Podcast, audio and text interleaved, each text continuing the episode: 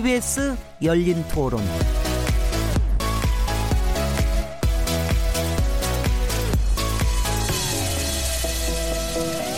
안녕하세요. 묻는다, 듣는다, 통한다. KBS 열린 토론 진행자 시민 김진혜입니다.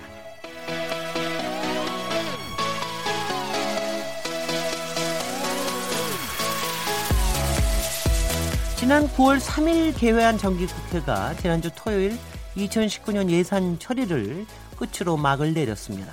그런데 예산안 후폭풍이 만만치 않습니다. 더불어민주당과 자유한국당이 야당들의 선거제도 개혁과 예산안 처리 동시 합의 요구를 거부하고 예산 협상을 타결시키면서 야 3당의 농성이 계속되고 있습니다. 여기에 12월 임시국회 일정과 법안 처리를 둘러싼 야 3당과 여당 간 입장차도 상당합니다. 오늘 민주평화당 정동영 대표는 사실상 협치는 끝났다. 이렇게 얘기하셨더군요. 오늘 정치의 재구성을 통해 예산안 처리 후 급냉하고 있는 전국 어떻게 풀어가야 할지 토론해 보고요. 내일로 예정된 한국당 원내대표 경선과 김정은 위원장 답방 논란까지 얘기해 보겠습니다. 12월 10일 KBS 열린 토론 지금 시작합니다.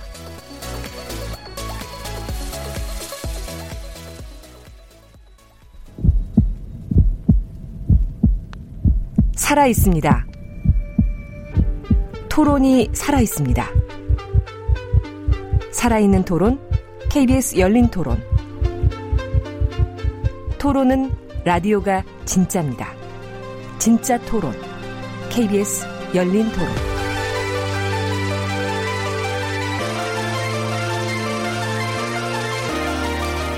KBS 열린 토론 청취자 여러분께서도 토론에 직접 참여하실 수 있는 방법이 있습니다. 안내해 드리겠습니다.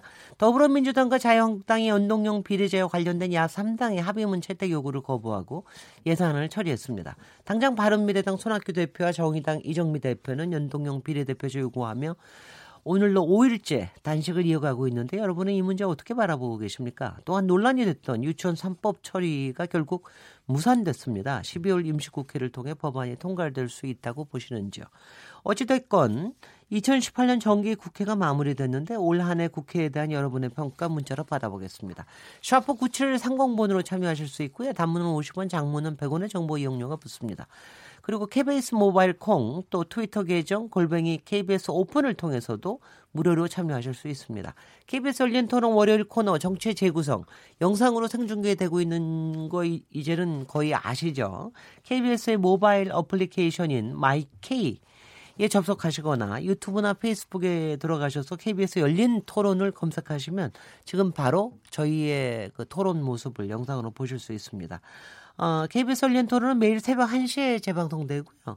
당연히 팟캐스트로도 들으실 수 있습니다. 청취자 여러분의 열띤 참여를 기대하겠습니다. 자, 그럼 오늘 월요일 정치의 재구성 패널 네 분 소개해 드리겠습니다. 김경협 더불어민주당 의원님 나와주셨습니다. 안녕하세요. 김경협입니다. 주광덕 자유한국당 의원님 모셨습니다. 네, 안녕하세요. 반갑습니다. 조금 이따 더우시면 저거 웃두리를 보셨을 겁니다. 그러면 다른 게, 다른 색깔이 나타날 겁니다. 네. 이준석 바른미래당 최고위원님 모셨습니다. 네, 안녕하세요. 김용신 정의당 적축위 의장님 자리하셨습니다. 예, 정의당 김용신입니다. 지난 일주일 다들 잘 지내셨습니까? 네.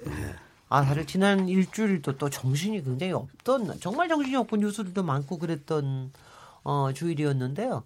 어, 뭐 첫 번째 주제로 예산, 국, 예산안을 둘러싼 국회 얘기를 들어보겠습니다. 어, 그 가장 늦게 통과된 예산안입니다. 뭐 이 기록을 세웠는데요. 여하튼 엿새를 넘긴 시점에 우여곡절 끝에 국회 본회의를 통과했는데 어 이례적으로 더불어민주당과 자유한국당 이례적으로 손을 잡고 저 통과를 시켰습니다. 어떻게 평가하실지 김홍신 정책위원장님 두 번째로 하시고요. 바른미래당 저 이준석 최고위원님부터 하겠습니다. 오늘 이제 보도되는 내용들을 보시면은 이 합의가 어떻게 이루어지고 이 안에서 또 실속을 생긴 사람들은 누구인지가 다 보일 겁니다. 보이는 상황 속인데 결국에는 결국 예산 처리한 데 있어서 소소위 멤버들 같은 경우에는 각자 지역구 예산들 또 이제 챙긴 정황이 드러나고요. 저는 야합이라는 것이 여실히 증명되는 것이 국민적인 관심사가 있었던 유치원 3법 같은 경우에는 결국 합의를 하지 못했습니다. 그러니까 합의를 할 사안만 하고 합의를 할 사안이 아닌 것들은 전부 다 또 제껴놓은 상황이기 때문에 전 야합도 불완전한 야합이다 이렇게 생각하고 지금 당장 뭐 여당 입장에서는 뭐 이런 전국을 초래한 책임이 있습니다. 왜냐하면 선거법 개정과 관련돼 가지고 당내 구성 인사들의 말이 계속 바뀌면서 결국에는 지금까지 협치의 하나의 파트너였던 그 야3당 그, 여, 그 1당과 2당을 제외한 3, 4, 5당의 협조를 잃어버리게 됐기 때문에 이번에 물론 여당으로서 예산안 처리라는 것을 야합을 통해 얻어냈지만은 반대로 앞으로 전국 운영을 어, 전혀 기대하기 어려운 상황을 만들었습니다. 그래서 저는 어, 뭐, 손학규 대표님이 단식하는 과정 속에서 물론 저희 바른미래당도 비판 여론이 있는 거 알고 있습니다. 뭐 예산안과 다른 뭐 선거제라든지 이런 것들을 연계하는 것이 다소 국민들한테 이해가 안 가는 부분도 있을 수 있습니다. 하지만 이렇게밖에 할 수 없는 상황이라는 것도 이제 국민들이 조금씩 알아가시는 것 같습니다. 그래서 저는 어 여당 측에 상당히 좀 책임 있는 자세를 앞으로 좀 요구해야 한다 이렇게 말씀드리겠습니다. 김용신 정책위 의원이 아주 칼을 갈고 같은데 네. 부드럽게 해주십시오. 예, 알겠습니다. 그 12월 7일 이제 금요일 날 밤을 넘겨서 이제 12월 8일 날 이제 본회의에서 예산안이 처리됐는데요. 어, 일부 민주당 의원이 그런 얘기까지 하셨다 하더라고요. 어, 민주당과 자유한국당 간의 대연정을 이루었다. 그게 농담인지 진담인지는 모르겠습니다만 어, 과연 그런 말을 할 정도의 상황이었는지 좀뭐 스스로 자문들을 하셔야 되지 않겠냐 싶고요. 어, 이따 다루겠습니다만 그럼 양당이 뭐 야합이든 뭐 연합이든 연대든 어쨌든 뭐 그 둘이 힘을 합쳐서 예산안을 처리하신 건데 그럼 그 예산안의 내용은 아, 좋은 예산안인지 이따 좀 따져보겠습니다만 절차나 형식에 대해서 저희가 갖고 있는 문제의식은 좀 세 가지가 있습니다. 어, 하나는 어, 예산안에 대한 발목 잡기였다 이런 평가들을 하시는데 비교섭 단체인 정의당이나 다른 정당에게 양당이 할 소리는 아닌 것 같습니다. 아, 사실 예산안이 법정 시의를 지키지 못하고 어, 그 논의 자체가 그럼 예결위에서 진행되었다고 한다면 저희도 심사에 참여할 권한이라도 부여됐을 텐데 이른바 소소위에서 그 예산안 심사를 밀실 들어가서 진행을 하지 않았습니까? 정의당의 유일한 예결위 위원이었던 김종대 의원은 언제 어디서 무엇을 어떻게 논의하는지조차 전달받은 게 없습니다. 다시 말해 본회의가 되어서 한 3시인가요? 다 되어서 이른바 예산안 시트지가 넘어왔습니다. 그걸 보고 부랴부랴 그 470조 예산을 봐야 되는 상황이었던 거죠. 그래서 경기장에는 들어오지 말고 박수만 쳐라라고 강요했던 양당이 어, 이른바 비교섭 정당들을 패싱하면서 발목 잡았다라고 얘기하는 건 좀 과한 게 아닌가 싶고요. 두 번째는 어, 최소한의 선거제도에 대한 부분들에서 저희가 뭐 선거법을 12월에 예산과 처리해라 이런 게 아니라 선거제도에 대한 최소한의 기본 원칙과 처리 일정에 대해서 합의하자. 아, 이걸 요구했던 건데 이거에 대해서 어쨌든 제3 교섭단체인 어, 바른 어, 미래당까지 사실은 패싱을 하면서 야삼당 전체를 패싱하는 결과를 낳았다고 생각하고요. 마지막은 어, 이른바 예산 부수 법안 중에 이제 세법 개정안이 있었는데 이게 이제 어, 수정한 요건이 안 되다 보니 여기 계신 이제 기획 그 재정위원회와 이제 법사위를 거쳐서 사실은 이제 어, 그 안건들이 2시, 3시에 이제 상임위를 통과했는데 그 과정이 사실은 강행 처리 과정이었습니다. 이른바 의사일정에 대해서 교섭단체 간의 관례상의 협의도 사실 무시하고 어쨌든 이제 강행 처리를 한 건데 어 저는 이 후과에 대해서 저는 양당에게 앞으로 물을 건데 과연 그렇게 강행 처리한 의사 일정에 대해서 그 정치적 후과가 누구에게 부담으로 다가설 건지 누구에게 정치적인 무덤이 될 건지 한번 지켜보자 그런 생각을 갖고 있습니다. 네. 그때 누구는 어딥니까? 자유한국당입니까? 더불어민주당 양쪽 다 고민이 되시겠죠. 아니 근데 이번에 자유한국당이 뭐 자유한국당의 그 협상력이라고 하는 건 뭐 항상 높이 샀지만 자유한국당이 뭐 얻을 건 다 얻은 마지막 국회 아니었나 뭐 이런 얘기도 있던데 어떻게 보고 계십니까, 조영덕 의원님? 저는 뭐 국회라는 게 어, 다소 이제 일부 정당이 논의에 빠지고 어, 또 공개적이거나 뭐 속기록이 다 기재되지 않는다 하더라도 어떤 특정 정당이 일방적으로 특정 정당에 유리한 방법으로 협상하는 것은 사실상 국회 논의 구조상 불가능하다. 이번 예산안 처리가 뭐 국민들께 송구한 면이 많고 또 특히 그 소수 3당이 논의에 참여하지 않은 상태에서 했다는 점에서 비난을 받을 수 있습니다. 어, 그런 점에서는 죄송합니다만 이게 예산안이 이제 처리가 시급하고 어, 지금 국회 선진화법이 도입된 지 가장 늦게 이번에 처리됐습니다. 그리고 사실상 어, 민주당과 한국당 거대 두 당이 어, 나머지 세 당을 어, 다 이렇게 배제하고 합의했고 했다고 보이지만 형식상은 그렇지만 실제 내용에 있어서는 교섭단체를 구성하고 있는 바른미래당 같은 경우에 어, 예결위 간사가 있었고 간사가 소소위에서 같이 논의를 했고 어, 최종 쟁점 감액 사업과 그리고 증액 사업에 대해서는 함께 다 논의했다. 다만 그 예산안 최종 합의서에 김관영 원내대표가 서명하기 직전에 어, 서, 선거법 처리를 이유로 서명이 할 수 없다 그러면서 빠진 것이지 어, 이번에는 3당이 내용적으로는 합의한 것이다. 형식상 2당 합의가 돼 있지만 그리고 이제 뭐 한국당과 민주당이 사사건건 대립하고 있다 예산안 처리에서는 막판에 각자 이득을 챙기기 위해서 손을 잡았다고 하는데 사실상 손잡을 시기가 된 겁니다. 연, 지금까지 예산안 처리할 때 되면 지금 시기가 되면 오히려 금년도가 좀 손잡은 시기가 늦은 거고 막판에는 결국 대협상을 대타협을 할 수밖에 없습니다. 어, 간사 간의 협의가 안 될 때는 어, 원내대표나 정책위 의장까지 같이 함께 만나서 어, 결국 쟁점 예산에 대해서 감액과 증액 부분에 대해서 합의를 합니다. 다만 지난주에도 말씀드린 것처럼 소소위에서 특히 증액 예산 그 논의를 심사를 할 때 그게 속기록도 안 남기고 또 회의가 전혀 공개되고 있지 않은 점은 정말 국회 예산 심사에 제도 개선이 필요한 거고 어, 잘했다는 건 아니지만 지금까지도 매년 이렇게 해왔다는 것을 어, 국민 여러분들께 말씀드리고 앞으로 제도 개선을 위해서 저 노력하겠다는 말씀을 드립니다. 네. 더불어민주당 김경엽 의원님. 곤혹스러우시죠? 우선 뭐 개념을 정확히 해야 될 것 같은데요. 네. 어, 내가 하면 협치, 남이 하면 야합. 이런 개념은 아닌 것 같아요. 그러니까 정의당과 반미당이 하는 건 연대. 자, 자유한국당과 민주당이 하는 건 야합. 이건 아니겠죠. 그건 아니고. 그 다음에 손잡은 게 아니라 사실은 원래 같이 함께 교섭단체가 협의를 했고 방금 어, 주광덕 의원님 말씀하셨는데 예산안에 대해서는 사실상의 합의를 이룬 겁니다. 네. 그런데 야삼당이 사실은 선거제도하고 연계시키면서 마지막에 빠진 거죠. 처리하는 과정에서. 그러니까 이것은 둘이 손잡은 게 아니라 원래 실질적으로 합의를 다 해왔는데 실질적으로 이 선거법 때문에 선거법은 개헌만큼 어렵다는 거 아닙니까? 네. 그런데 이 선거법 문제를 막판에 들고 나와서 이것과 연계를 시켜버리면서 실질적으로 이렇게 연계시키면은 이 선거법 문제는요 굉장히 어려운 문제이기 때문에 결국 이렇게 되면 예산 자체가 준예산 상태로 들어갈 수밖에 없습니다. 야산당- 이거는 완전히 정부 비상사태를 처리하는 겁니다. 사실은. 그리고 예산 기한도 이미 법정 기한을 4일씩이나 넘겼습니다. 어, 국회의 책임이죠. 이 상태를 계속 끌고 가는 게 과연 옳은 것이냐. 그런 건 아니고요. 지금 정말로 지금 12월 달 이 마지막 기한에는 대타협이 필요한 시기입니다. 네. 새로운 문제를 걸어서 그걸 가지고 이유로 해서 이걸 거부하고 반대하고 농성하고 해야 되는 시기가 아니라 12월 달에는 좀 더 양보하고 할 수밖에 없는 거고요. 그 다음에 이제 문제는 사실 그 12월 7일 날 마지막 협상 자리가 있었습니다. 그런데 이제 그때도 이제 그때도 이제 연동형 비례대표제를 가지고 나왔는데 어 저희 당은 사실 그거 문구가 딱 이랬어요.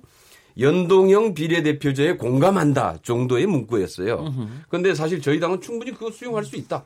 그래가지고 합의를 했는데 그때는 또 자유한국당이 또 그건 또 수용 못하겠다 이래가지고 또 한 못하는 바람에 이 합의 자체가 깨졌고 그 합의가 깨지면서 결국은 야삼당 자체가 그냥 이 표결에 이 예산안 처리 과정에 본회의에 입장을 못하게 된 거죠. 예. 상황은 그렇습니다. 네, 네. 그런데 그 과정을 봤더니 실질적으로 자유한국당이 많이 실리는 많이 챙긴 것 같더라고요. 아니, 아니요, 뭐 실리 챙기는 거는 정말 제가 보면 감탄, 이것은 전적으로 야삼당의. 전략적인 실패다 저는 이렇게 봅니다. 패착입니다, 패착. 저는요, 근데 이 야삼당의 전략적 실패를 논하기 전에 네네, 네네. 제가 한번 짚어봐야 될 것이 우리가. 학창 시절에 보면요, 원래 학생들이 뭐 성실한 학생이든 게으른 학생이든 이 제도의 문제인 것 같은데 방학 숙제는 마지막 3일에 몰아서 하는 게 이게 관례화돼 있거든요. 근데 이번에 뭐 저희가 2주간 짚었지만은 과연 이 예산 심사하는 과정 중에서 처음에 뭐 구성 위원회 구성부터 시작해서 그리고 또 안에 보면은 결국에는 뭐 장재원 의원이 그때 보면 4조 세수 결선 들고 나와가지고 며칠 정도 이제 공전된 것도 그렇고 네. 이게 과연 예방이 불가능한 것이었냐 아니면 오히려 이런 어떤 야합을 위한 어떤 어, 뭐 전초 작전이었느냐에 대해 가지고는 지금 와서 생각해 보면은 아까 전략의 실패라고 이제 말씀하셨는데 그 전략의 실패가 이기까지 그걸 거대 야당 거대 양당에서 결국 유도한 측면도 있습니다. 그렇기 때문에 저는 그런 부분에 있어서 너무 지금 이제 김경훈 의원님께서 니들이 잘못해서 그렇게 된 거다라고 표현하시는 거는 국민들이 이미 이 방송 들으신 분들은 어떤 절차로 이게 진행되는지 알고 있는데 제가- 그렇게 말씀하시는 거 예. 겁니다. 혹시요, 혹시 소소위를 앞으로는 못하게끔 하는 무슨 뭐 방식이라든가 이런 걸 고민하시는 건 없습니까? 지금 체제에서는 그 방식에 대한 결론도 양당이 내릴 수밖에 없는 구조입니다. 예. 네네. 국회법상에 네. 김용진 정책위원장. 뭐 양당이 마음만 먹으면 아까 우리 주 의원님이 얘기했던 제도적 보완 필요하겠다고 얘기하셨는데 사실은 소소위 관련해서 어 법률적 기구 국회가 부여한 예결위원회가 있고 그 다음에 이제 안건 그, 그, 그 조정에 대한 어, 예산안에 대한 조정위원회가 있는 거고요 소위원회가 있는 거고 여기서 다루어진 안이 아니면 다루지 않는다라고 명쾌하게 정리하면 금방 해결될 문제입니다. 근데 어쨌든 그 부분에 대해서 이제 관행을 이유로 어쨌든 계속 어, 그동안 교섭단체가 이제 그러한 논의 구조를 가져왔던 것이고요. 어, 아까 이제 김계엽 의원이, 어, 뭐, 대타협이 필요한 시점이었고, 야삼당은 전략적인 실패다라고 얘기하는데, 저는 아마 여전히 그 집권 여당이 이 문제의 심각성과 고민들 좀 많이 못하고 계신 게 아닌가 좀 유감스럽고요. 그, 그러한 전략적인 선택이라고 한다면, 실패라고 평가하신다고 한다면, 그리고 어, 대타협이 필요한 사항이었다라고 한다면 저희는 그러한 대타협에는 참여하지 않겠습니다. 제가 이 얘기를 드리는 이유는요. 아까 이제 절차상의 문제도 말씀드렸지만 예산 내용을 한번 보십시오. 이번에 그 감액된 예산이 어떤 겁니까? 청년들 일자리 관련된 예산 6천억 감액했잖아요. 그리고 사회복지 예산 1조 2천억 감액했습니다. 감액했습니다. 네. 그리고 대신 SOC 예산 지역구 예산 1조 2천억 증액했잖아요. 네. 그런 거에 대타협하고 싶은 마음 없습니다. 더해서 어, 저희가 내일 오전에 더 세부적인 건 밝히겠습니다만 아까 이른바 여야 양당의 이른바 어, 힘 있는 의원분들 어, 그게 끼어넣기라고 저희는 표현하는데요. 음, 정부 원안에서 징액 과정은 아까도 얘기했던 것처럼 예결에 다루지도 못했습니다. 실질적으로. 그래서 결국 소소위에서 징액을 시켰는데 이른바 여야 실세 의원들 어, 최소 뭐 어떤 분들은 한 500억 넘게 징액 이루어졌습니다. 제가 대략 한 말씀을 드려볼까요? 이해찬 대표님 271억 징액하셨습니다. 윤호중 총장 600억 징액했고요. 민주당의 예결위 간사 조정식 간사 75억 징액했습니다. 예결위 위원장인 안상수 위원장은요 14건에 해서 114억 징액했습니다. 한국당 장재원 간사요 120억 징액하셨습니다. 아니 이런 짬짬이를 하셔놓고 과연 그런 걸 대타협했다라고 과연 국민들 앞에 얘기할 수 있으신 겁니까? 저는 이해가 안. 됩니다. 네네.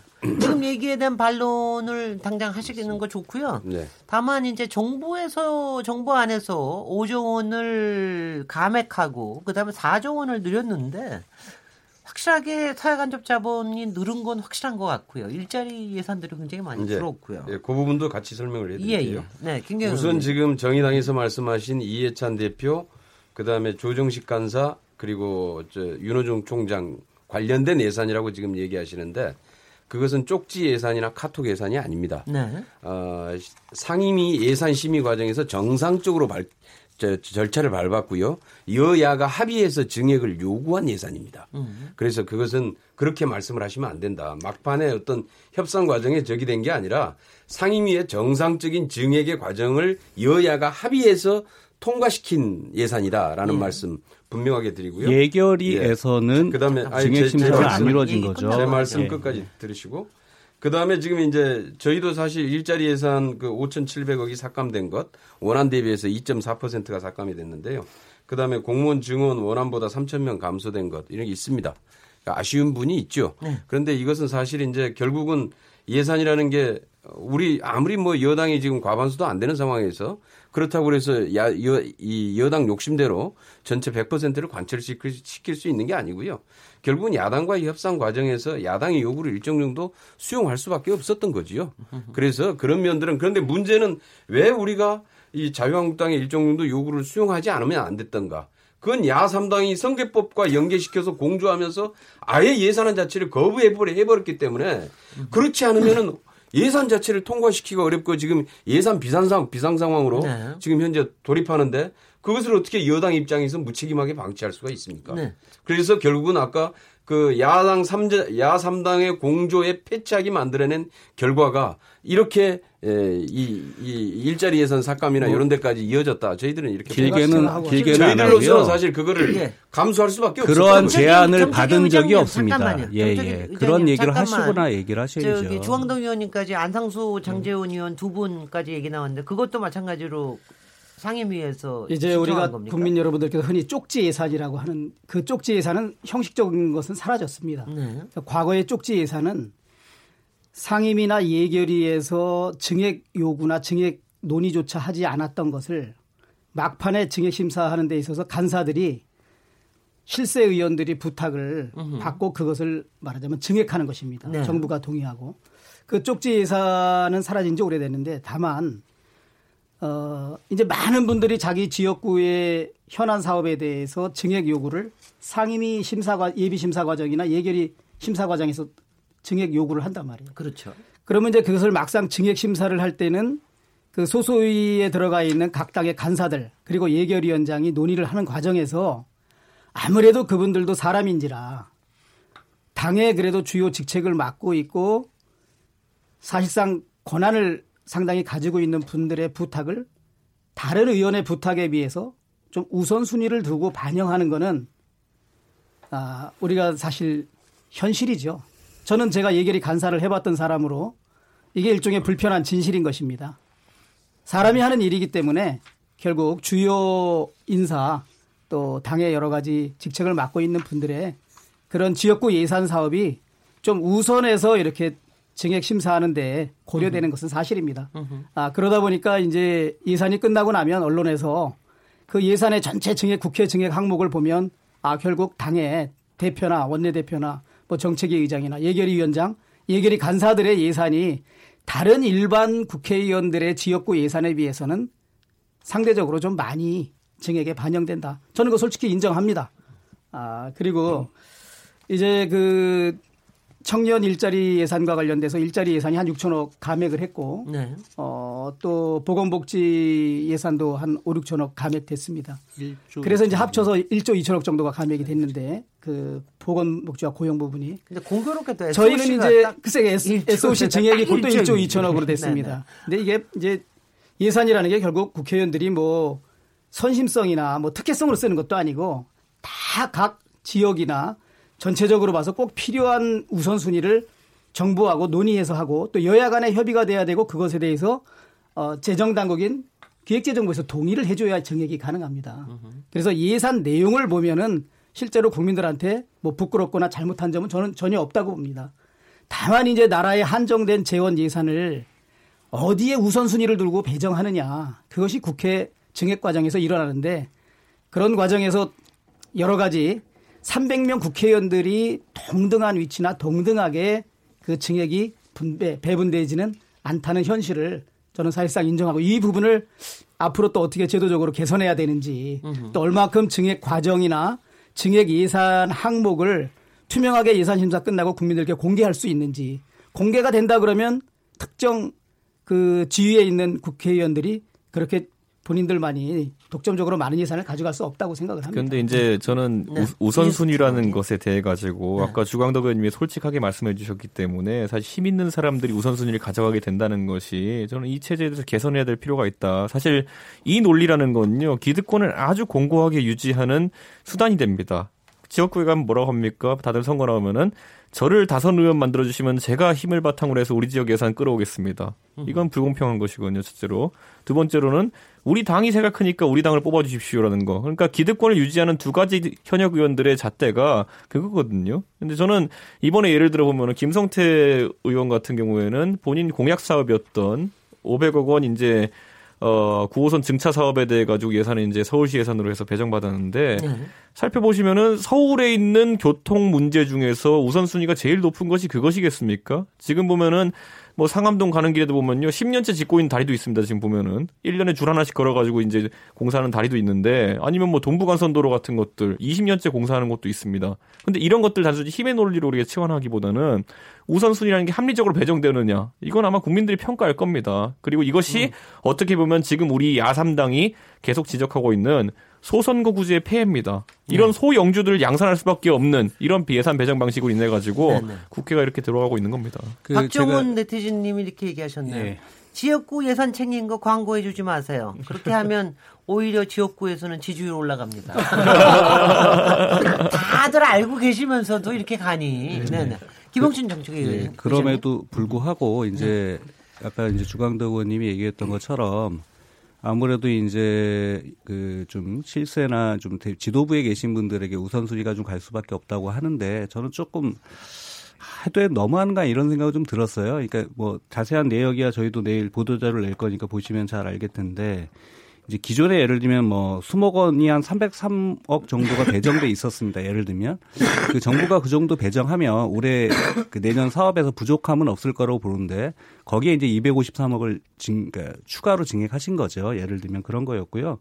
김성태 원내대표 같은 경우는 이제 지역이 강서구여서 아마 공항이 옆에 있어서 그런지 모르겠지만 어, 저는 이해는 안 됩니다만 항공박물관으로 292억이 책정돼 있었습니다. 그러니까 정부 안으로. 그것도 이제 사실은 힘 있는 의원이니까 아마 정부하고 협의를 해서 그 정도 예산을 따내셨을 거라고 보는데 거기에 더해서 48억을 증액하신 거고요.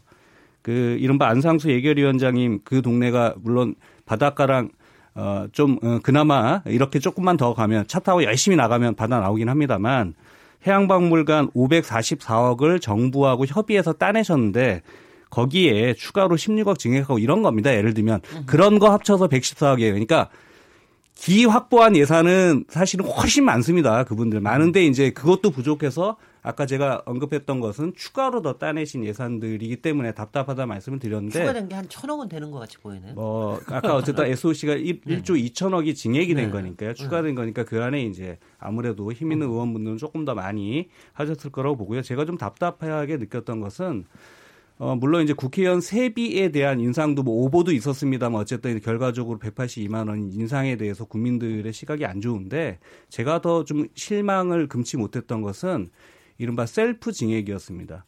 교섭단체에 올해 16억 정도의 지원 예산이 있었는데 이게 부족하다고 어, 10억 7천만 원을 양당 교섭단체들이 합의해서 증액을 시켰고요. 거기에 교섭단체 정책개발비로 1억 증액하셨습니다. 아, 이런 거는 좀 해도 너무한 게 아니라는 생각이 좀 들었고요. 제가 요거 하나만 더 말씀드리겠습니다. 우리 예결위원 딱 한 분 계셨는데요. 김종대 의원이 어, 몇 군데 소년원을 가봤더니 거기 그 한 끼 식사가 1,800원이더랍니다. 네. 아이들. 근데 요즘 중학교 아이들 학교 급식비가 4, 5천 정도 해요. 아무리 아이들이 어, 어, 좀 그렇지만 그래도 한 끼 식사 1,800원이 뭡니까? 최소한 200원이라 증액해서 2,000원 좀 올려주십시다. 해서 예결에서 그렇게 얘기를 하셨대요. 근데 소소위에 그게 들어가서는 그분들 자기 거 증액하시니 바쁘셨는지 모르겠지만 아무도 말을 안 했겠죠. 예, 그거 하나 챙기지 않고 다 없던 일이 되었던 응, 응. 저는 그걸 보면서 정말 비정하다 국회가 해도 응. 너무하는 거 아니냐 이런 그 심정까지 뭐 저희 김종대 의원이 한 얘기를 들었는데 그렇습니다. 제가 저 점에 대해서는 조금만 보충 설명드리겠습니다. 네. 이제 예산을 증액하는 증액 심사가 이루어지면 아, 먼저 각 정당이 주요 정책으로 내세우는 정책 사업 예산을 먼저 증액을 합니다. 네. 이번의 경우에 이제 민주당의 경우에는 한 1조 1,200억 정도를 당의 주요 정책으로 생각하는 정책 사업의 예산으로 증액했다. 이제 자유한국당 같은 경우에는 약 8천억에 우리가 지금까지 주장했던 그런 정책 실현을 위한 정책 사업을 했다. 또 바른미래당 같은 경우에는 약 1,200억 정도. 그러면 이제 교섭단체를 이루고 있지 못하지만 평화당이나 정의당에서도 우리 당이 주요 정책으로 이것만큼은 꼭 정책 사업으로 반영해 달라 하면 그 정책 사업 예산은 각 정당의 어, 몫으로 어, 증액해서 우선 해줍니다. 그 다음에 각 정당의 정책 사업 예산 증액이 이루어지고 나면 나머지 이제 증액 가능한 그 실링에서 이제 지역구 의원들 그런 어떤 요구 사항 그것이 이게 또 심사가 되는 것입니다. 그렇기 때문에 만약에 김종대 의원께서 이게 우리 당의 주요 정책 사업 예산이다라고 그 소년원의 급식비 인상을 주장했으면 저는 아마 반영이 됐을 거라고 생각이 드는데 그 점은 좀 저도 개인적으로 아쉽습니다. 지역구 예산이 사실- 아니라서 안 챙겨준 거죠, 뭐. 아니 아니 각 정당의 정책 사업 예산을 먼저 챙기거든요. 정당의 우선 사업 예산이 예, 예. 있다는 거죠. 예, 예. 아, 이- 저 예산 얘기는 여기까지 하고요. 또 이제 중요한 얘기들 많이 남아요. 아, 이제- 이제는 이제 미결된 얘기를 좀 해보죠.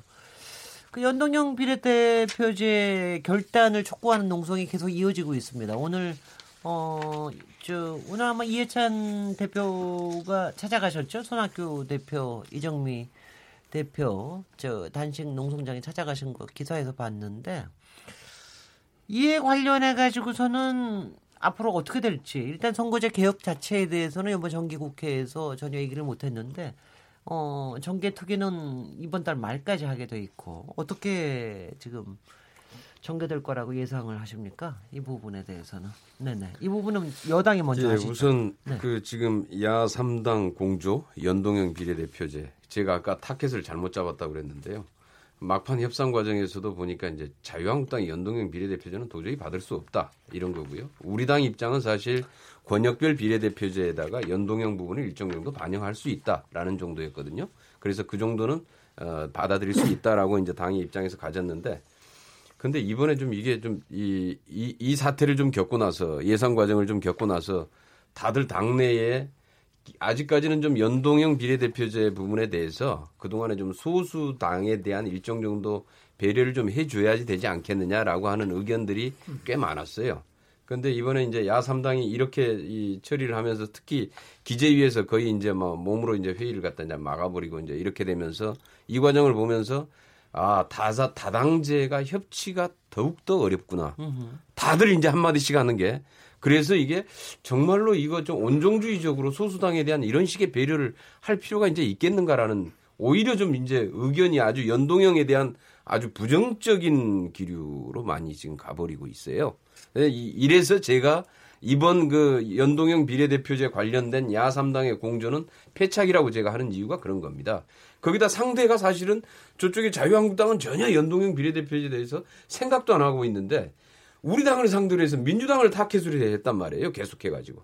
그러다 보니까 이게 어떻게 돼버렸냐 하면은 저 자유한국당은 그냥 뒤에 빠져서 예산 요구 사항들을 다 관철시키고 그리고 연동형 은 막판에 협상할 때 어, 연동형 못 받는다 이래 버리니까 이제 야사 이 3당이 공조가 정말 황당무계해진 거지요. 그런데 우리는 사실 그때 연동형 부분에 대해서도 우리도 공감한다. 그 합의서에 서명까지 할 수 있다라고 다 했던 거예요. 이렇게 됐던 건데 그래서 이 과정을 좀 명확하게 봐야 된다라는 것이고요. 그래서 아마 지금 이제 오늘도 이제 전체적으로 아마 우리 저 이해찬 당대표도 아마 찾아가서 그랬던 것 같은데 어, 연동형 비례대표제 부분은 100%는 안 된다라고 이제 얘기했잖아요. 그러나 일정 정도 연동형 부분은 소수 정당에 대한 배려 차원에서 수용할 수 있다라는 정도의 입장이었는데 이것을 지금 이제 이 100% 연동형제로 해버리면 어떤 문제가 발생을 하느냐 이런 문제인데요. 그래서 저번에도 한번 우리가 예 토론석상에서도 했지만은 그렇게 되면 첫 번째로 의원 정수를 늘려야 된다. 너무 많이 늘려야 되는 부담이 생긴다. 그런데 국민들이 그건 동의해 주지 않는다라는 것이고요. 두 번째 문제는 오히려 지역구에서 당선자가 많은 1, 2당은 비례대표를 단 한 명도 못 가져갈 수 있다. 그리고 정당 지지율이 아무리 높아도 마찬가지입니다. 그러니까 정, 정당 지지율이 낮은 정당이 오히려 비례대표를 싹쓸이해가는 패자 독식 구조가 만들어진다. 그 이것은 과연 공정한 룰이냐라는 겁니다. 그래서 이런 문제들을 고민을 해서 이 얘기했던 그래서 일정 정도 권역별 비례대표제의 연동형 부분을 어느 정도 수용을 하면은 소수 정당에 대한 비례도 됨, 아, 저기, 반영도 되면서 한편에서 권역별 비례대표제 통해서 어느 한 지역을 어, 특정 정당이 싹쓸이하는 그런 행위를 막을 수 있다. 지역구도 자체를. 그래서 이제 저희 당에서 그렇게 주장을 해왔던 것인데 이번에 정말 연동형 비례대표제 때문에 이제 막판에 이런 협상에서 저희도 참 이렇게 그 결렬된 거에 대해서는 굉장히 아쉽게 생각하고 있어요. 그, 제가 제가 예, 예. 바른미래당과 정의당 여기 저 민- 민주평화당은 안 계시지만 두 두 당께 여쭤보면 솔직히 좀 저도 이게 그이 과정을 보면서 아니 자유한국당에는 한마디도 못하면서 민주당한테는 굉장히 세게 더불어민주당한테는 굉장히 세게 얘기하시는 민주당이. 만만한가 봐요. 그- 여당이라서 그, 러는 겁니까? 왜 그러 왜 아니, 그러는 그 이유를 겁니까? 한번- 예 예. 우선요 제도교에서는 바랍니다. 배려의 네. 관점에 접근하는 게 아니고요. 네. 만약에 소수 정당에 대한 배려의 관점으로 지금까지 연동형 비례대표 이해하셨다면은 지금까지 민주당이 그래도 덩어리 있는 정당으로 계속 있어 왔는데 당내 인사들의 연동형 비례대표제에 대한 발언은 뭐 본인들이 군소정당이라 생각해서 그런 말 했겠습니까? 과거엔 그게 논리적으로 합당하다 생각해서 그런 말 했던 거겠죠. 문재인 대통령께서 그런 말씀하실 때 민주당이 군소정당이라 생각했겠습니까? 저는 그런 부분은 지금 와서는 맞지 않는 부분이다 이렇게 생각하고요. 자유한국당은 여기에 대해서 당론이 그래도 확고했습니다. 지금까지 연동형 비례대표제에 대해 가지고 당내 인사들이 그건 당내 사정과도 합치하는 게 저기는 영남 의석 때문에 절대 그런 말 할 수 없는 내부 구조가 있습니다. 그런데 지금 오히려 민주당 같은 경우에는 지금까지 거꾸로 영남 공략을 위해서 이런 말들을 선거 구호로 사용했던 게 사실이거든요. 그렇기 때문에 저는 그런 상황 속에서 당연히 어, 이제 와서 시건을 하는 정당에 대해 가지고 비판의 화살이 많이 갈 수밖에 없는 그런 상황이 있었고요. 저는 연동형 비례대표제의 약간 한계에 대해서 김경호 의원님이 이제 여러 가지 지적해 주셨는데요. 글쎄요. 저는 오히려 솔직하게 민주당의 입장을 이야기하자면요. 여당이 된 상황에서 연동형 비례대표제 하에서는 실제 당 지지율과 의석수가 비슷하게 가기 때문에 대한민국 역사상 어떤 정당도 총선 때 50%의 득표를 한 적이 없기 때문에 저는 결국 여대 야소를 할 수 없는 그런 체제라는 것을 인식하고 그렇게 말하는 것이지 그전 했던 많은 말들을 조합해 보면요. 절대 이것은 어, 소수 정당에 대한 배려 차원에서 시작된 것도 아니었고요. 오히려 적극적인 민주당의 어, 영남 공약책 중에 하나로 나왔던 것이기 때문에 지금 와서 그 논리적 선후 관계가 뒤바뀌면 안 된다 이 봅니다. 부분만 잠깐 좀 반론을 제- 제가? 하고 나서 나중에 하시죠. 하, 네, 네. 김원순 전 의장님 듣고 나서. 예, 네. 예. 그 김교희 의원이 저렇게 얘기하니까 이제 정을 만다 저는 이렇게 생각을 해요. 그러니까 자유한국당 뒤에 숨어 계신 거 맞거든요. 숨어 계신데 어쨌든 이제 민주당이 저런 스탠스를 얘기하시니까 이제 더 반발을 더 많이 불러오는 네. 측면이 있다는 걸 말씀드리겠는데요. 일단 그 우리 그 이준석 위원이 얘기했던 것처럼 온정적 배려 차원에서 선거제도를 검토했으면 그런 거 하지 마십시오. 저희는 그런 거 필요 없습니다. 그러니까 민주당이 스스로 자신의 아, 이른바 선거제 개혁에 대한 입장을 내시면 됩니다. 다만 그동안 많은 이른바 어, 대통령들과 주요 어, 지도부가 연동형에 입각해서 발언들을 하셨고 지금 국회에 발의되어 있는 법안, 예? 그 박주민, 그다음에 김상희 의원, 소병훈 의원 다 연동형입니다. 그래서 도대체 저 법안들이 그냥 개인 의원들의 의견이라고 치부하실 거면 그렇게 하셔도 좋다. 네, 중요한 것은 스스로 당론을 정하시면 된다. 남의 당 형편 봐주신다고 그런 말 쓰지 마십시오. 굉장히 모욕적입니다. 예. 앞으로 쓰지 말아주시고요. 두 가지만 더 말씀드리겠습니다. 아까 연동형을 하게 되면 의원 정수를 늘려야 돼서 못한다고 하셨죠. 물론 박주민 의원은 360구석입니다. 김상희 의원 안은 344석이에요. 자, 그거 기본적으로 연동형 하려면 지역구 의석을 줄이지 못하기 때문에 그런 방안을 제출했을 거라고 봅니다. 자, 지역구 의석 줄이면 돼요. 연동형 하기 위해서. 의원 정수 늘린 게 부담 들어오시면 그렇게 하시면 되고요. 두 번째, 아까 그런 얘기 하셨습니다. 어, 연동형 하다 보면 지역구 당선자가 1, 2당에는 당선자가 없어서 비례 의원을 배출하지 못한다. 그래서 제가 그때 뭐라고 물- 여쭤봤냐면 현행 기준으로 돌려보셨습니까? 라고 했더니 그거 아니라고 김경애 의원이 얘기하시던데 자, 2015년도에요. 중앙선관위가 6개 권역에 대해서 시뮬레이션 해가지고 국회에 보고한 게 있습니다. 초과 의석 민주당 입장에서 발생하는 곳이 두 군데 있었어요. 초과 의석이 발생한다 하면 비례 의석을 못 가져갈 수 있는 지역이 서울하고 호남이었습니다. 네. 근데 영남에서요. 부울경에서 13석, 대구 경북에서 5석을 가져갑니다. 대가로 민주당이. 역시 마찬가지로 한국당이요. 어, 호남 그러니까 영남이라든가 이런 데서 초과 의석이 발생해서 손해를 볼 수 있지만 수도권하고 호남에서 그만큼 권역부의 비례 의석을 더 많이 가져갑니다. 그래서 지금 그 얘기를 하시는 거는 내가 서울하고 호남에서 한두 석 손해 보는데 영남에서 12석, 15석을 이익 보는 거는 보지 않고 손해 보는 것만 보는 굉장히 쪼잔한 발상이다 저는 생각하고요. 두 번째 정의당 방식은 뭐냐면요. 그러면 권역별로 하지 말고 전국적으로 하자. 자 예를 들어 300명인데 200, 100 하자. 자 50% 얘기하셨죠. 50% 없는 정당한테는 연동형이면 150석 줘야 됩니다. 비례의석 못 가져가려면요. 지역에서 150석 이상 얻어야 됩니다. 200석 중에 150석이면 4분의 3이에요. 역대 선거에서 어떤 정당이 지역구 의석을 4분의 3을 석권한 적이 있습니까? 아니 그것 때문에 1, 2당이 비례 의석을 못 가져가는 게 어? 두렵습니까? 아니 그런 발상은 굉장히 허황된 겁니다. 전국 기준으로 200석 중에 4분의 3을 가져갈 수 있다라고 지금 얘기하시는 건가요?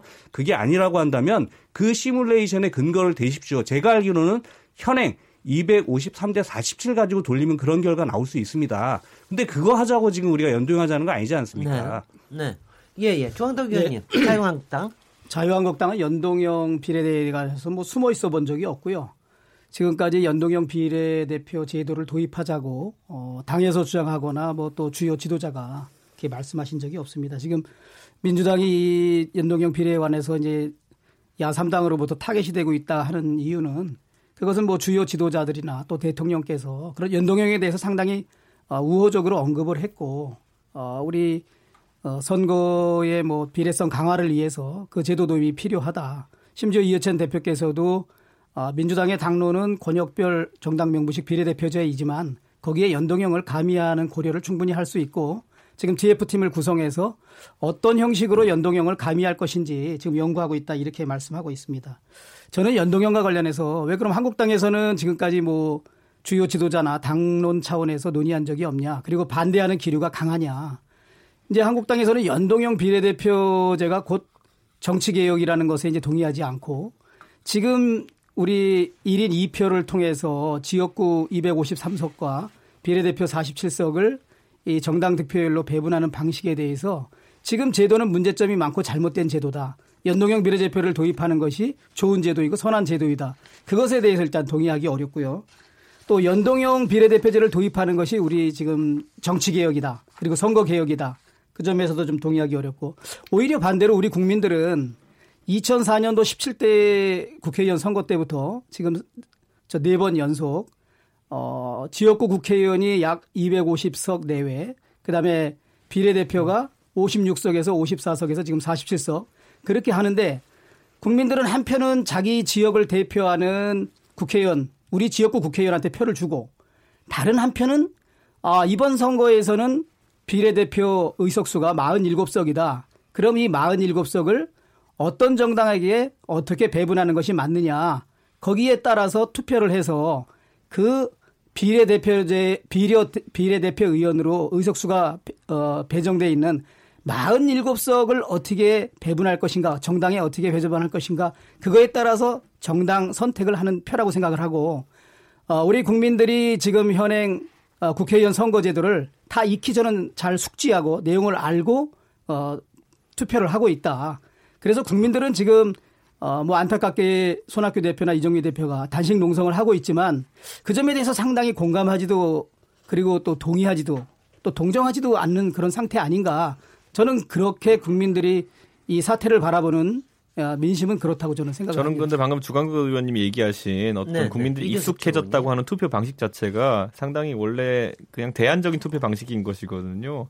그래 그러면은 내가 이 사람은 좋은데 저 사람을 뽑겠다라는 것이 과연 작용하는 것인지 아니면 반대로 내가 정말 좋아하는 사람은 뭐 소수 정당인 사람인데 굳이 따- 따지자면은 이 사람이 당선되기는 어려울 것 같으니까 대세를 따라 투표한다. 그리고 나머지 한 표는 정당 투표 내 소신대로 한다. 이런 경향성이 나오고 있는 걸 수도 있거든요. 그렇기 때문에 저는 지금 이 상황에서 결국에는 표의 어쨌든 대표성이라는 것이 아니면 사표 방지라는 것이 어떻게 제도적으로 보장될 수 있느냐를 우리가 따져봐야 되는데 그 측면에서는 연동형 비례대표제가 지금의 소선거구 아예 병립형으로 비례대표 따로 뽑는 이런 방식보다는 낫다는 것이 학자들의 중론입니다. 이, 이, 거 가지고 또 얘기하면요. 너무 너무 길어지고요. 아니 그런데 앞에 지금 반론은 네, 잠깐 네. 하고 해서 그러니까 가야 되는데. 이제 그러니까 요거 예. 요 사안에 대해서는 김경엽 의원님이 반론하시는 거로 해서 마무리 짓도록 예, 하겠습니다. 지금 앞에서 제가 이제 소수 정당에 대한 배려 차원에서 사실 연동형 에 대한 부분적인 수용 의지를 가지고 있었다라고 얘기했는데 이 부분에 대해서 그게 아니라 정당의 이해관계에서 판단한 것이다 이렇게 판단을 하는데요.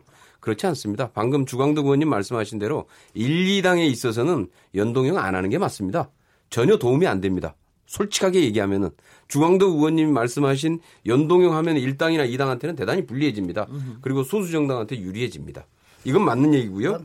그다음에 그다음에 두 번째로 두 번째로 두 번째로. 그러니까 지금 현재 문제 그 다당제의 장점이나 이런 것들이 이제 협치의 가능성 이런 것들 때문에 계속 강조를 해오면서 일정 정도 소수 정당에 대한 배려도 해야 되는 거 아니냐 그런 차원에서 접근했던 문제고 아까 얘기했던 영남 공략을 위해서는 전혀 그렇지 않습니다. 어, 그것은 그것은 권역별 비례대표제입니다. 연동형이 아니라 권역별 비례대표제를 하면은 그것은 한 지역이 특정 정당이 특정 지역을 싹쓸이하는 것을 막기 위해서 했던 게 권역별 비례대표제고요.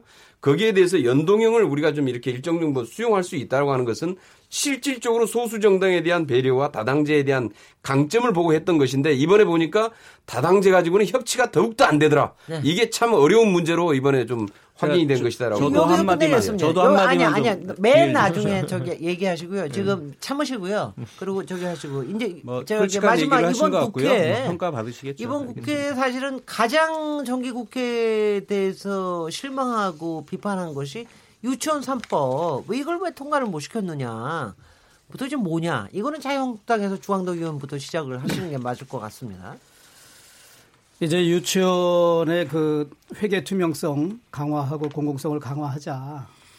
그러기 위해서는 회계를 통합해야 된다라는 게 이제 박용진 의원이 대표 발의한 법안이고 저희는 그 점에 대해서 이제 국가에서 뭐 보조금을 주든 지원금을 주든 국가가 지원하는 어, 돈에 대해서는 어, 국가 지원 회계를 하되 어, 우리 보호자 말하자면 원아의 부모들이 부담하는 분담금에 대해서는 일반 회계로 해서 회계를 분리하자.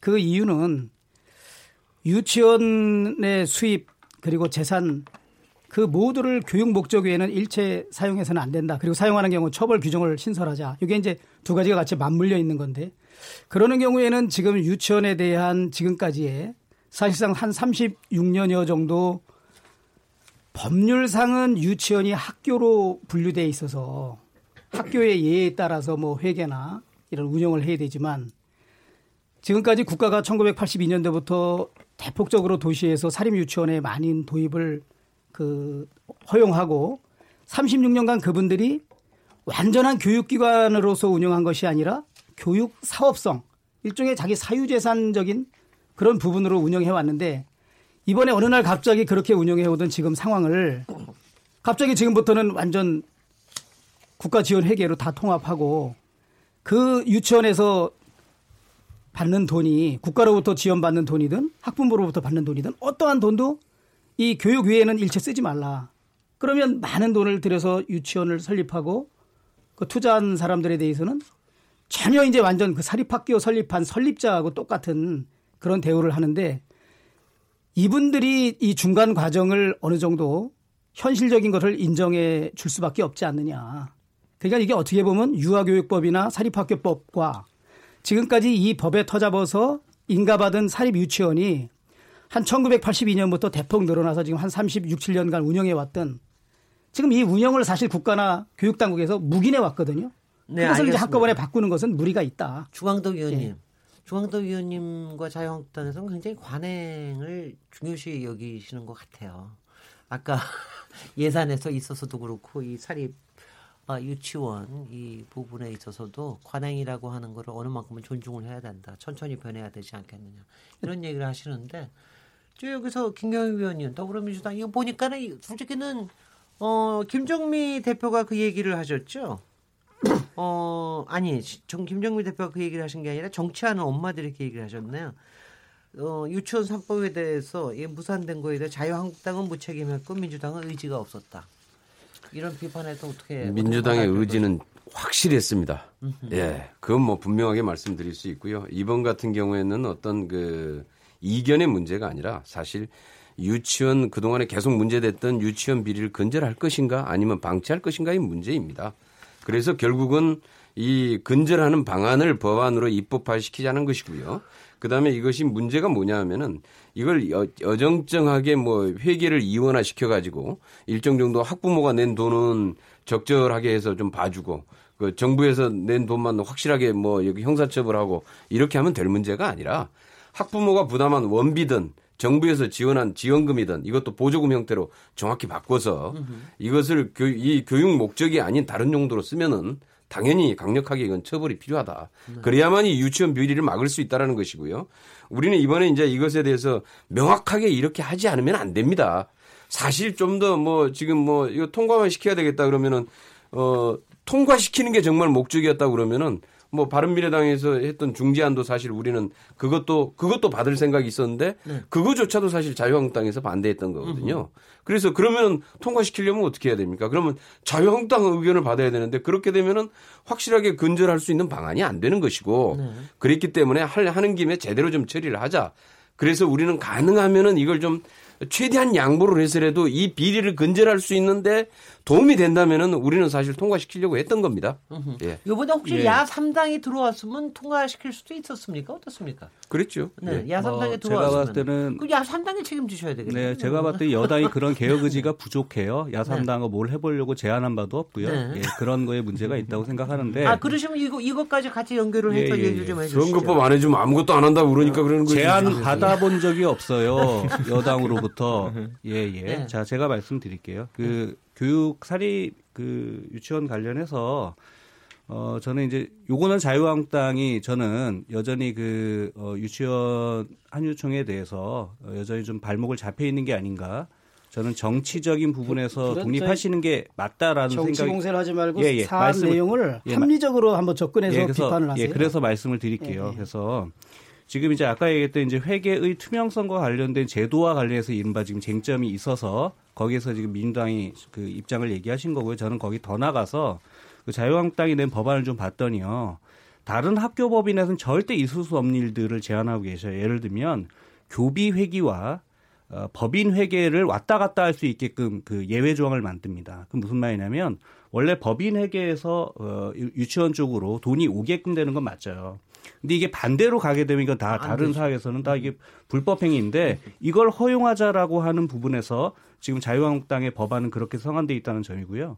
두 번째는 전 처음에 에듀파인 사용이 의무화됐다라고 해서 이건 진전으로 봤어요. 음, 자유한국당 낸 법안에서. 근데 어, 그 밑에 갔더니 어떤 조항이 있냐면 일정 규모 이하에는 시행령으로 예외를 둘수 있다라고 해서 이것도 사실은 꼼수가 있었습니다. 제가 봤을 땐 좀 클리어하지 않았고요. 마지막에 학교교시법 적용에 대해서 물론 박용진 의원 원하는 시행령으로 위임하고 있는데 이걸 300인 이상 유치원에 적용하겠다는 겁니다. 지금 사립 유치원이 한 4천여 개 되는데요. 어, 원생 수가 한 그 300명 이상 되는 곳은 1,300개 정도로 3분의 1 수준입니다. 네. 지금 어, 영양사 배치 기준이 100명 이상이면 영양사가 배치돼요. 그러면 제가 봤을 때는 뭐 최소한 100명 정도 이상을 하자라고 하면 저희도 아 그런 기준이라고 하면 합리적이겠다고 보는데 300일은 굉장히 과도한 기준을 잡고 계시다라고 생각을 합니다. 이런 부분의 문제점을 포함해서 아까 얘기하셨던 어, 일반 회계와 국가의 지원 회계를 분리해서 예를 들면 교육 목적 외로 사용할 수 있다라고 하는 방식의 접근법은 저는 문제가 있다라고 생각합니다. 예, 예. 저- 네네, 네. 저기 어쨌든 일단, 일단, 바른미래당이 일단 말씀하시고. 네. 어쨌든 바른미래당 입장에 중재안을 내서 임재윤 의원이 어쨌든 이런 뭐 회계는 통합하되 그리고 또 이제 시스템을 사용하되 대신 이제 지원금을 보조금으로 전환하는 등 나중에 이제 더 강하게 조이는 형태까지는 유예를 하자라는 입장을 낸 상태인데 뭐 사실 저는 이 상황에서 민주당이 이제 우리는 원안을 고수하면서 아주 순수하게 간다고 하지만은 정치 아까 있었던 예산안에 있었던 타협이 이제 본질이라고 생각했다고 하면서 지금 시점에서 연착륙을 위해서 그럼 어떤 시도를 하고 있는 것인가 우리 국민들이 이 과정을 지켜봐서 알겠지만은 저는 자유한국당이 얘기하는 것처럼 사유재산성에 대해서도 일말의 고려는 있어야 된다. 그 말은 뭐냐면은 저는 이 상태가 지속되게 하는 것이 아니라 이 상태를 버티지 못하게 하는 사람들은 이 상태를 그냥 그만둘 수 있게 해주는 것도 하나의 저는 연착륙 기법이라 생각하는데 그 부분에 대한 고려는 없이 이제는 학기 중에는 유치원 편하지 못한다 이런 식으로 또 강하게 옥죄고 들어간 게 이제 민주당 아니거든요. 네. 이 상황 속에서 과연 어떤 출구를 민주당이 꿈꾸고 있는 것인가? 저는 교착 상태는 이미 마련됐다 보거든요. 저는 네. 그 상황에서는 어, 바른미래당 중재안도 뭐 이렇게 불발된 것은 안타깝게 생각하지만은 반대로 민주당 쪽에도 한번 그것을 반문하고 싶습니다. 네. 민주당이 원하는 이상적인 상태가 무엇인지 도저히 이런 어떤 공공성의 영역에 있어야 하는 유치원을 운영할 자격도 없고 운영할 마인드도 없는 사람들이 계속 운영하도록 강제로 붙잡아두는 것이 그러면은 우리가 생각하는 선인지 그거에 예. 대해서는 한번 민주당이 연착륙 기법에 대해서 한번 얘기해 주셔야 될 것 같습니다. 예. 제가- 조광동 의원님 요거, 요거 얘기하시면서 네. 그래서 지금 이거를 12월 임시국회를 해서 계속해서 이 사안을 뭔가 마무리를 줘야 되는 게 아니냐. 네, 저는 뭐 동의- 동의합니다. 있는데 이런 부분에 대한 거와 같이 네. 연결시켜서 예, 예. 얘기를 해 주십시오. 지금 한국당에 대한 저기 정의당과 민주당의 의원 저기 두 분 말씀은 상당히 이제 정치 공세를 앞세우는 거라고 봅니다. 저희가 이 법안 심사를 논의하면서 한국당에서 오히려 법안 심사 소위에서 논의를 공개적으로 하자, 중계를 하자. 그렇게 말씀했던 것은 국민 모두가 직접 이 논의 심사하는 과정을 직접 보고 판단하시라고 저희가 주장을 한 거고요. 네. 그리고 저희는 마치 유치원의 비리를 방치하는 뭐 정당인 것처럼 또 한유총으로부터 뭔가 우리가 발목 잡혀 있는 정당처럼 그건 전혀 아닙니다. 특히 저는 좀 개혁적인 그런 의정 활동을 해왔던 사람으로서 저도 이 내용을 보니까 이거예요. 1982년에 이제 대폭적으로 유치원이 늘어납니다. 그럼 농어촌 지역에 같은 경우에는 초등학교 병설 유치원이 많이 늘어나고 도시 지역에서는 국가가 직접 유치원 유아교육을 담당할 교육기관을 다 만들 수 없으니까 사립 유치원 제도를 해서 사립 유치원이 많이 생깁니다. 그러면 이제 제가 말씀드렸죠. 유아교육법이나 사립학교법에서는 학교로 돼 있어서 법상으로는 정말 이 회계가 통합돼야 되는 게 맞습니다. 근데 현실적으로 보면 유치원 원장들이 1982년부터 지금까지 30몇 년간 수많은 네네. 유치원이 생기면서 임시 국회만 얘기하죠. 예. 그분들이 완전히 무슨 공공기관처럼 그렇게 운영해 온 건 아니거든요. 네. 그래서 저는 이번에 12월 임시국회를 통해서 국민들께 이 부분에 관해서 좀 소상히 더 말씀드리고 법안 심사를 충실히 해서 네. 유치원 3법에 대해서는 반드시 이번 12월 안으로 네. 통과시켜서 현장의 임시국- 혼란을 없애야 된다. 임시국회에 대한 사안만 얘기를 하는. 걸로 하죠. 네, 네.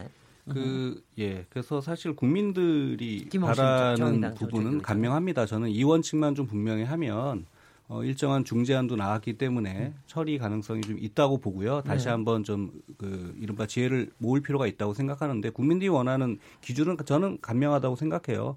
세금이 들어가는 곳은 감사하자 이런 게 첫 번째일 것이고요. 두 번째는 비리가 있는 부분에서 국가와 국회가 그 부분에 대해서 임시 처방이 아니라 제도적으로 개혁할 수 있는 부분들은 제도적인 해법을 만들자라고 하는 것이고요. 그 과정에서 비리가 있는 유치원이 있다고 하면 엄벌해야 되고 건강하고 건전한 유치원이 있다고 하면 적극적으로 지원하자. 이 원칙에 합당한 법을 만들면 된다고 생각합니다. 네. 그리고 아까 그 바른미래당에서 얘기했던 것처럼 어, 그 임재훈 의원의 중재안에 대해서도 저희도 사실 이와 관련된 법안을 낸 게 있습니다. 윤소아 의원이 발의해서 이른바 신규로 유치원에 이제 하시려고 하는 분들은 개인 사업자나 개인 방식으로 하지 마시고 이제는 법인을 통해서 하시도록 하고 그럼 현재 한 87% 되는 이 개인 예, 사업자들은 예. 네. 어, 절차나 과정을 통해서 이후에 법인으로 전환하거나 예. 공영형으로 좀 전환해 나가는 이제 연착륙 프로세스를 가져가자고 말씀드렸던 건데 네. 이런 원칙을 지킨다고 한다면 저는 임시국회에서 처리할 수 있다고. 임시국회 얘기만 해주십시오. 저는요 임시국회 안에서 아까 이제 정의당에서 얘기하는 것처럼 결국엔 저는 어쨌든 개인 사업자로서의 어떤 지위 같은 것들에 대해서도 민주당이 솔직히 논의해야 되는 게 저는 연착륙 고민하는 게 사실 많은 국민들이 잊고 있으셨겠지만 아까 주강덕 의원님 말씀하신 82년 후에 우후죽순처럼 생겼던 유치원 원장 중에 우리가 제일 잘 알고 있는 유명한 사람이 누구냐면 최순실이에요. 근데 이 사람이 공공성을 가지고 뭔가를 했던 사람은 아닐 거라고 우리가 알고 있지 않습니까? 모든 원장님이 그런 건 아니겠지만은 만약에 더 이상 이 유치원 사업을 공공성의 잣대로 자기가 유지할 수 없다고 생각한다면은 그런 사람들은 떠날 수 있게 해주는 그런 연착륙 대책을 마련해야 되는데 그거 없이 계속 때려잡는다? 제 생각엔 이거는 문제를 해결하기보다는 정치 구호화되는 그런 상황이 되고 유치원에 이제 재원 중인 학생들 입장에서도 결코 좋은 상황은 아닐 겁니다. 이 부분은 좀 예, 예. 반론을 좀 정확히 네, 해야 네, 될것 네. 같은데요. 김경희 의원요? 어, 출구를 막아놓고 있는 건 아닙니다. 그리고 네. 이번에 지금 현재 유치원 3법이 그 출구하고는 아무 상관이 없습니다.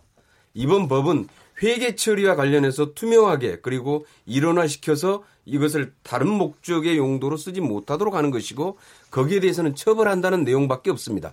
사유재산과 아무 상관이 없고 출구 통로하고는 아무 상관이 없는 법이다. 그래서 그런 얘기는 하면 안 됩니다. 아니 아니 폐원에 그것은- 폐원도 못하게 막고 있잖아요 지금 결국에는. 아니 자, 그것은 전혀 뭐- 다른 이번 법 개정안 삼법과 법 관계 개정안 없이. 거하고는 전혀 상관이 없다라는 예, 거예요. 법안에, 그거는 네, 예. 네, 네. 아니 어느 아, 자, 임시국회, 임시국회에 대해서는 뭐 하여튼 지금 야 3당은 지금 원하고 있으니까 그 오늘 보니까 네, 자유한국당 저도 임시국회에서 이게 처리돼야 된다고 생각을 이 합니다. 부분에 대해서는 이 부분에 대해서는 임시국회를 기다려 보도록 하죠. 예. 청취자분들이 국회에 대해서 여러 가지 의견을 보내주셨습니다. 몇 개 소개해드리겠습니다. 휴대폰 0014번님.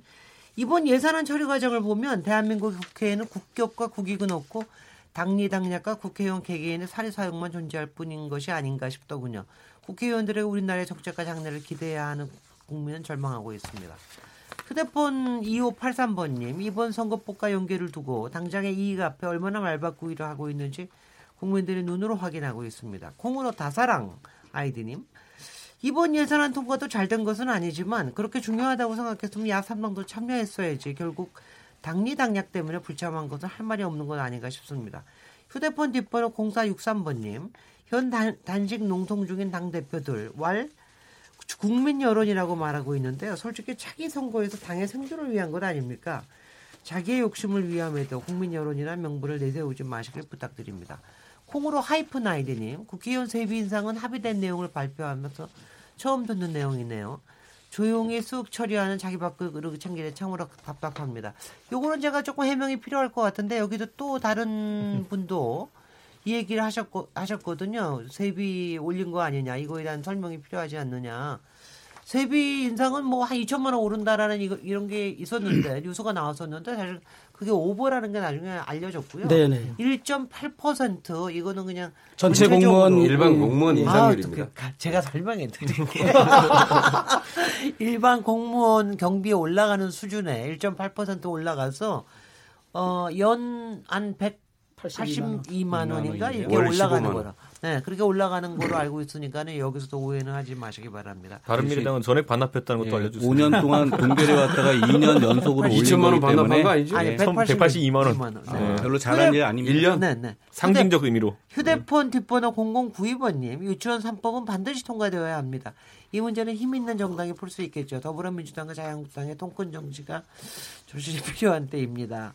콩으로 백종권 아이디님, 유치원법이 통과 안 되면 정부 지원금을 지급해서는 안 됩니다.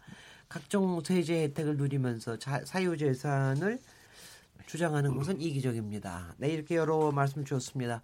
오늘 일부가 무척 길었습니다. 여기까지 얘기 나누고요. 잠시 쉬었다가 토론 이어가도록 하겠습니다. 지금 여러분께서는 KBS 열린 토론 시민 김진애와 함께하고 계십니다.